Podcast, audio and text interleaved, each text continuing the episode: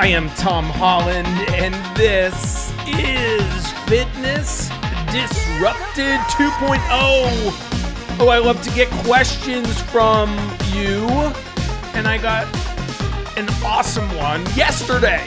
And I said, I gotta get to work. This is an entire show. Now, quite often, normally, I do listener mailbag shows where I'll take five, seven, ten questions and put them all into one episode. Not for this one. This one needs its own show.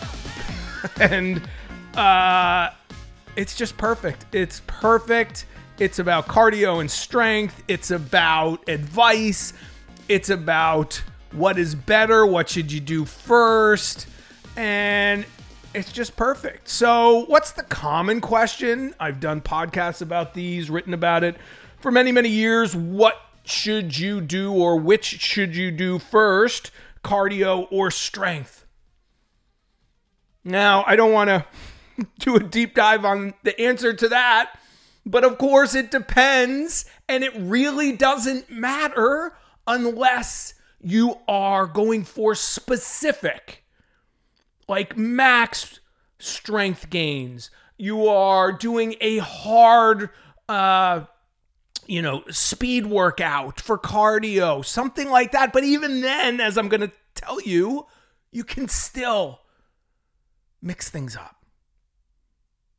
And it's so cliche to say, but it is so true. It's just doing it. You know, Nike got it half right. It's not just do it, it's just do it consistently. And yes, this is where I get frustrated because, of course, I'm going to talk about the science and how to maximize your results, but you can't maximize re- your results if you're not being consistent. And I look at things through three lenses evolution, empirical evidence, and everyday life. And this one is going to go to everyday life first.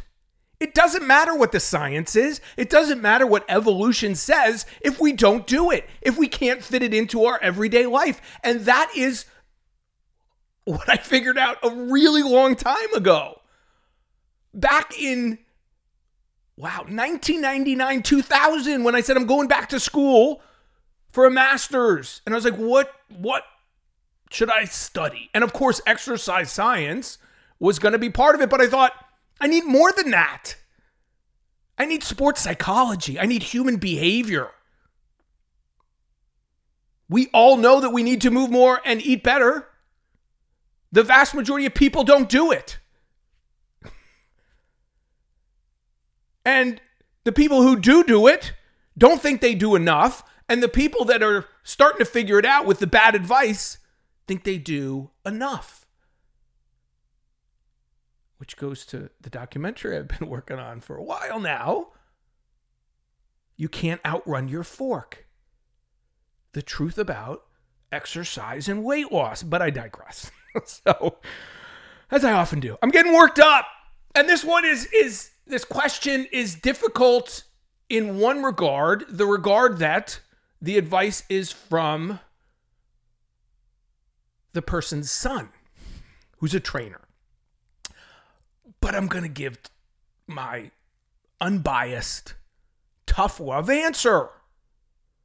And I assume, maybe I shouldn't, that the trainer's young and just starting out, but I'm going to give my unvarnished, as I always do, opinion and advice. All right, what is the question? Like, Shut up, Tom. Just give me the question. And this is through Instagram. At the end of every show, I say, you got a question, comment, whatever, reach out and this is a perfect example of what I love.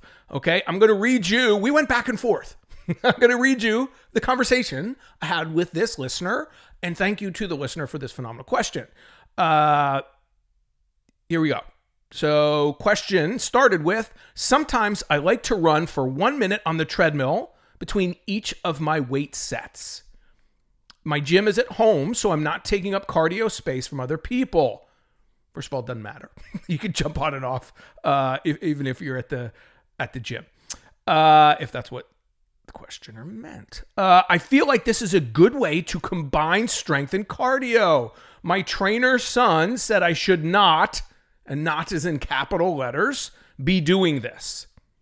I don't train like this every time, but sometimes I do for a change and variety to switch it up or for saving time. I'm going to come back to that. Is there a reason I shouldn't do this? Please advise. Phenomenal. My response such a great question. Before I give my answer, I want you to ask your son why he thinks you shouldn't do this. So that was my response to the question. The person came back. He thinks strength and cardio should be separate. He has different prep prior to each. He doesn't think that it's fair to either thing to divide the attention away from the focus on the other. And I had one final question. And I said, final question. what are your fitness goals? What do you ultimately want to achieve from your workouts? The final response sanity, health. I'm 58. I want to be able to stay active as I enter later middle age and old age. I want to increase my running. I can do about three miles. I want to increase strength and muscle. Perfect. So much here. So much here. And again, I know you love your son.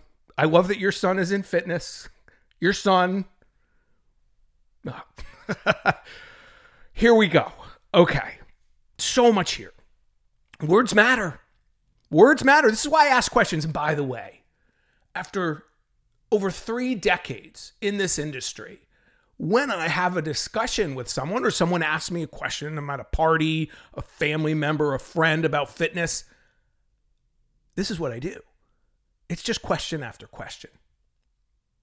And when you don't get, there's almost no circumstance where when you ask a fitness question of someone, doctor, whatever, trainer, nutritionist, if there aren't a handful of questions that follow, if there's a here's the absolute black and white answer, generally a huge problem. Huge problem. Words matter. And so I'm going to pull out a bunch of the words. We're going to go back and forth here. Okay. Uh, we talk about science, right? So let me just, oh, uh, let me pull this in. Uh, the questioner also said I would never do this on a leg day. Uh, I feel as if I feel if I'm working hard enough in legs, I wouldn't be able to run. It's just an upper body option for me. Okay again, I'm going to say that you, you can you can do both. You can do both. All right, so let's pull this apart. Let's pull this apart. What's the science? So I was waiting for the science from the son, from the trainer. Didn't get it. Didn't get it. So what are the words? Uh, cardio should be separate. Okay, so we knew that from the original question. Different prep. So let's talk about that. What's the prep? What's the prep? I don't prep for the vast majority of my workouts uh, you know, when I came out with my original fitness videos, there were people that said the warm up, the stretching before that I didn't stretch before, bicep curls, tricep, uh, and and you know extensions, dumbbells, body weight exercises. That wasn't the science, even way back then. Now this goes to everyday life. Now there are people that have time to prep, and there are certain workouts that you need to prep for. I, I, I would, if I had more time, uh, ask what the prep is. I pretty much know what I'm sure, you know, I see at the gym. There's a lot of foam rolling and there's stretching and there's, you know, bear crawl type movements and active warm up. Awesome. Awesome. And if you're doing high intensity training, you need a warm up. You can't go to box jumps or fast sprints without getting the body more. Uh, you can. Your likelihood of injury is increased. Okay? But that's the first term, first reason given. Different prep. What's the prep for building endurance on a treadmill. You know what the prep for running is? Running. Again, unless you're going and doing a track workout or speed intervals on the treadmill or a bike, but let's just keep to running for argument's sake. You know, I wrote in my book, The Marathon Method. You know why people stretch before a marathon?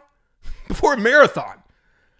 And, and I'm not talking the elites, talking, you know, the 30,000, 50,000 others at, you know, New York City Marathon. You stretch because you have time, you have like hours to kill, you're nervous, it's something to do, and everyone else is doing it. Those are the three main reasons people stretch. You know what your warm up is for a marathon? The first couple miles. That's the warm up. And it's more than the first couple miles. Again, I generalize, but this is true. This is true.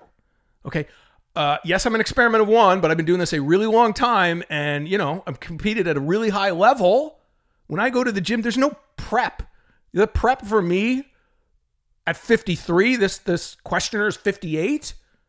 The prep is getting there. the prep is getting dressed, you know? But when I'm doing chest press and the basic strength moves, I don't need a lot of, I don't need any prep. Now, the number one reason people give for lack of exercise is time. And so, you know, I love when you see certain fitness people say, oh, here's my 20 minute prep before whatever. Their hour long workout. Most people don't have an hour 30. And guess what? I do have that time. And I don't do it because I don't need to. And I'm injury free, people. Injury free. Results speak. Okay? So I'm not going to not do something if it's going to keep me from getting injured, but I'm also not going to waste time. My job for you is to get you the greatest results in the shortest amount of time with the least likelihood of injury. Let me digress for one second because this was pretty awesome. totally digress. I'm going to annoy some people, but this person said the same thing really quickly. Caught a quick clip. I'm not even sure who it was. Ridiculously enormous, what looked to be powerlifter on Joe Rogan's podcast, talking about deadlifts and saying how the vast majority of people should not deadlift heavy. I've been saying that for years for the exact same reason he gave that the cost benefit is ridiculously high. If you want to deadlift, awesome. So many people doing it today. I don't deadlift heavy. I never have. Shouldn't say never. I mean, of course. Back in the day, experimenting, learning, and then when I learned enough and what it would do for me, cost benefit too high, too many too many op- other options. And this person said unless you are like a power lifter who is deadlifting for, you know, professionally almost, you shouldn't do it. And he gave it as, as a, an example too. If you go into professional teams, you know, NFL, weight rooms, and things like that, the vast majority of them are doing other Olympic style lifts because cost benefits too high. I digress. But yeah, that's science. That's the cost benefit. So I'm just saying, like, it's about getting you the greatest results, shortest amount of time, least likelihood of injury. I know there's many people who love deadlifts. Everyone's deadlifting today. And if you love it, I'm not going to yuck your yum, but I'm going to give you the science. And you don't throw out your back, although you're starting to see those videos too. It's generally not deadlifts though. It's squats and crazy bench press and things like that. But deadlifts, it's like a credit card or a paper clip. You bend it hundreds of times incorrectly, you bend it hundreds of times under stress before it fails. And when it fails, it fails. Just had to get that off my chest. Again, if you're deadlifting and you're doing it with good form and you don't have issues, awesome. Awesome, you know. I'm not going to yuck your yum, but I'm going to give you why I do certain things. There's so many options. So many options. And this was from, I don't know who it was. I didn't have time to, to look it up. It shocked Joe Rogan too. Joe Rogan couldn't believe that this guy was saying, you know, most people shouldn't deadlift. Okay. Anyway, where was I? This is all connected, different prep, right? Okay, prep. Most people don't have time to prep. Oh, that's where I was going. So I have a friend who's just a lunatic fitness person, moved to Tennessee. All they do is work out. later in life, no spouse, no kids, really low overhead and gives people, you know, d- doesn't go on this is what they say, doesn't they don't go on vacations, they don't go to the movies, they don't go out to dinner this person. And then the expectations is you're going to do the workouts and all the prep and things like that like this person. That is not real world. This person does not live in the real world, lives in their world, which is fine. But the expectation is that you should too. And this person has a ridiculous amount of injuries, but blames it on things other than the workouts. My job. Greatest results, shortest amount of time, least likelihood of injury. I'm not going to apologize for that. I'm not going to apologize for the science.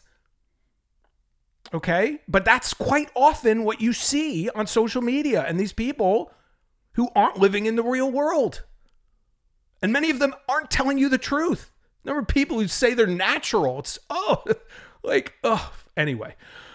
See, mm, I said I was going to get more worked up this year, and I am. And again, this is not, you know, uh, by any means a personal attack on this trainer. This is common. This is common. And this is what many of them see and are learning through social media for the most part. Okay, uh, different prep. Again, unless you're lifting ridiculously heavy, with this person is not doing or doing, uh, their goals do not necessitate prep. Okay, done. Uh, then the, explanation is doesn't think it's fair to either thing to divide the attention away from the focus on the other. I'm going to be a little tough here. I don't remember reading in any of my textbooks about fairness. Now, this may be the new world we live in. I'll leave it at that. But that, that's there's no science between fair. Now, I think what they mean by fair is you have to give your all to strength or your all to cardio. Not the case in the vast majority of people who have the goals that this person has. Not. What are the goals? I'm going to come back to it. Stay active, increase running, sanity, health. No prep needed. Don't have to worry about being fair totally different. I'll constantly come back to this. If you're max bench pressing, if you're max squatting, if you're max deadlifting, if you're competing. But even then, you can do both. All right. So I don't see science here. I don't see science. I don't see, you know, I see fair, attention to, but I need I need science. I need reasons. These are not reasons. These are not reasons. And this is why again, when I have conversations with people. Just keep asking them questions why they're doing something. A family member on keto. I don't spend a lot of time with this, but this goes to what I'm what I'm talking about. This person doesn't know what keto is, and I ask this family member, yeah, I'll say, uh, say I'm on keto. I say, what's what's keto? Explain to me what keto is. Okay, explain to me how many carbs you are allowed to have on keto. Explain to me how many carbs, how few carbs it takes, or what the number is. I don't even want to give it away, uh, to get out of keto, and how long it takes to get back into ketosis. So these are the type of conversations I have because so many people are operating with incorrect information. And I understand it. Again, being tough, but there's so much bad stuff out there. And listen, it is worse than ever before. It is, it is this last year or two, having been in this industry for 30 some odd years, the books that are being published, the information that's out there, the recommendations from the government. I'm, I'm that guy that I never wanted to be talking about big pharma and big food. But but it's I can't not anymore. I can't not. Is that good English? Is that good English? All right, let's keep going here. Uh, so the questioner also said, I don't train like this every time, but sometimes I do for a change and variety to switch it up or for saving time. That's four awesome reasons. For a change. That's mental. Variety, physical and mental. Switch it up, physical and mental. We need those things to adhere to our program. If we continue to do the same workout, we will get bored, we will plateau, we, we will stop seeing results, and we'll stop working out. So many people. I mean, everything that needs to be in a great program, this person, this listener, has here in this question. I don't train like this every time. Awesome. They mix it up. But sometimes I do for a change and variety to switch it up and for saving time. Saving time. Perfect segue, of course. Uh, greatest results, least amount of time, least likelihood of injury. I'm going to come back to that. I just want to address when they say, I would never do this on the leg day. I feel if I'm working hard enough in legs, I wouldn't be able to run. It's just an upper body option for me. Okay, that's fine. And if you want to do that, if that's how hard you go on leg day, totally get it. But you totally could. This is basically uh, one minute we're talking about, by the way. One minute. That's maximizing your time given your goals. People in the gym, even people who are doing the max bench and thing, what do they do? I see it every day. They do a set, usually with really bad form, and then they sit on their phones for three to five minutes. Then they do another set with really bad form, and then they sit on their phone for five to seven minutes. Okay? Let me just give you an example. Back when I was coaching triathletes and marathoners, still do it a little bit, but it was a huge part of my life, writing the books back then, competing myself. Again, do all those things today, just not a, uh, you know, it's a smaller part of what I do. But when you give a triathlete workouts, right? Swim, bike, run, and strength. There's four disciplines that they need to work into their life. And so a common question I would get is how do I get my strength workouts in? In other words, sometimes they have to do their strength and their runs, their strength and their bike, their strength and their swims on the same day. And guess what? There's value to all of that really quickly as a runner. Sometimes I would do a strength workout and then go for a run. Guess what? I'm teaching my body to run on tired legs. And that's value. There's value to that. And, you know, 254 PR marathon, won a small marathon, many sub three hour marathons with a body type that shouldn't do that. So this works. And sometimes I would do leg uh, workout after the run. A, because I had to fit it in. And B, there's value to it. Now I'm doing a leg workout after being fatigued, also warmed up, by the way. And all of that variation pays off. And that's a huge part of the everyday life. If you are doing a lot of things, you don't have the luxury. Like the people who say, Oh, it's a great one. Back to the the trainer who lives in, you know, the south and all they do is work out. Was recently, and I've seen other fitness people do this, make fun of people for getting up early to exercise because sleep is important. Well, guess what? Not everyone has the luxury of being able to sleep in till seven, eight, nine in the morning. Everyday life.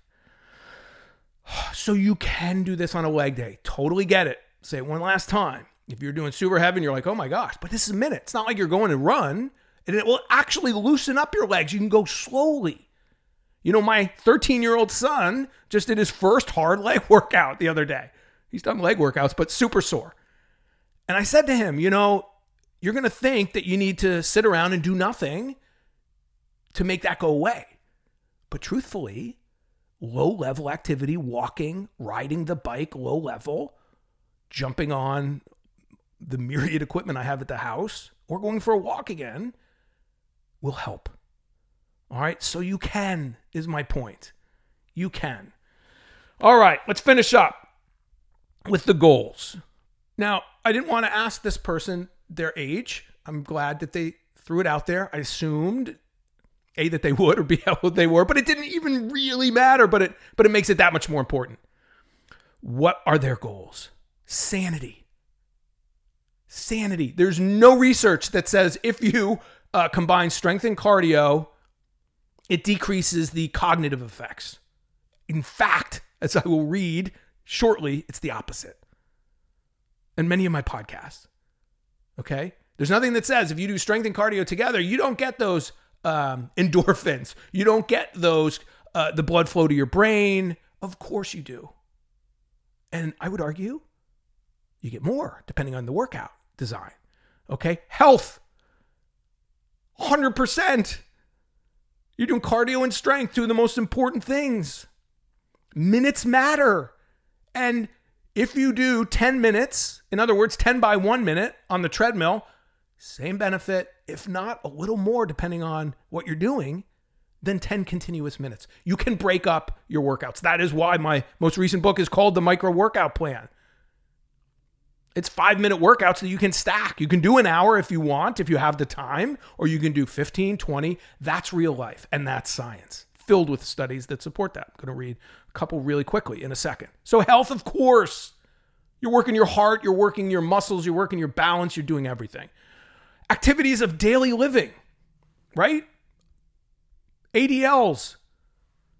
I want to be able to stay active as I enter later middle age and old age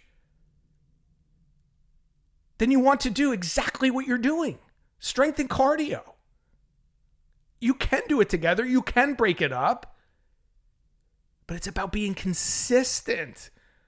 I know I'm a broken record, but for good reason. I'm all about excessive moderation, and that's why I'm injury free. But it doesn't mean I don't compete at a high level. It means that the people that were pushing it too hard too early, without balance, without moderation, they're not doing it anymore. And many of them blame other things. I'm 53. I'm going to be doing this when I'm 103. All right? Sanity, health, activities of daily living. Awesome. Increase running. What better way than to break it up? Running is really boring for most people. This person's doing three miles. Awesome. They're building up their endurance. You want to get better at running? You run. Doesn't matter if you run walk, you know, break it up. I won that marathon, got my first sub three marathons. I run walk all the time. I just walk for a very short amount of time every mile, and I run a lot faster for each mile. I don't run 26 miles, I run one mile 26 times. That's evolution. We're born to do that. We're not born to run, we're born to run and walk. Topic for another day. Finally, increase strength and muscle. Of course, you're going to achieve both. You're going to achieve both. All right, let me just do the quick studies. Uh, study about circuit training, aging, research reviews. This was 2017, August. Circuit resistance training is an effective means to enhance muscle strength in older and middle aged adults. A systematic review and meta analysis. What was the conclusion from this? Circuit resistance training. So that's basically what this person's doing. Short to no rest, strength, keeping the heart rate elevated, uh, is a valid alternative to conventional resistance training. It's shorter duration and lower intensity relative to traditional resistance training. Here's the most important may increase adherence to training in older adults.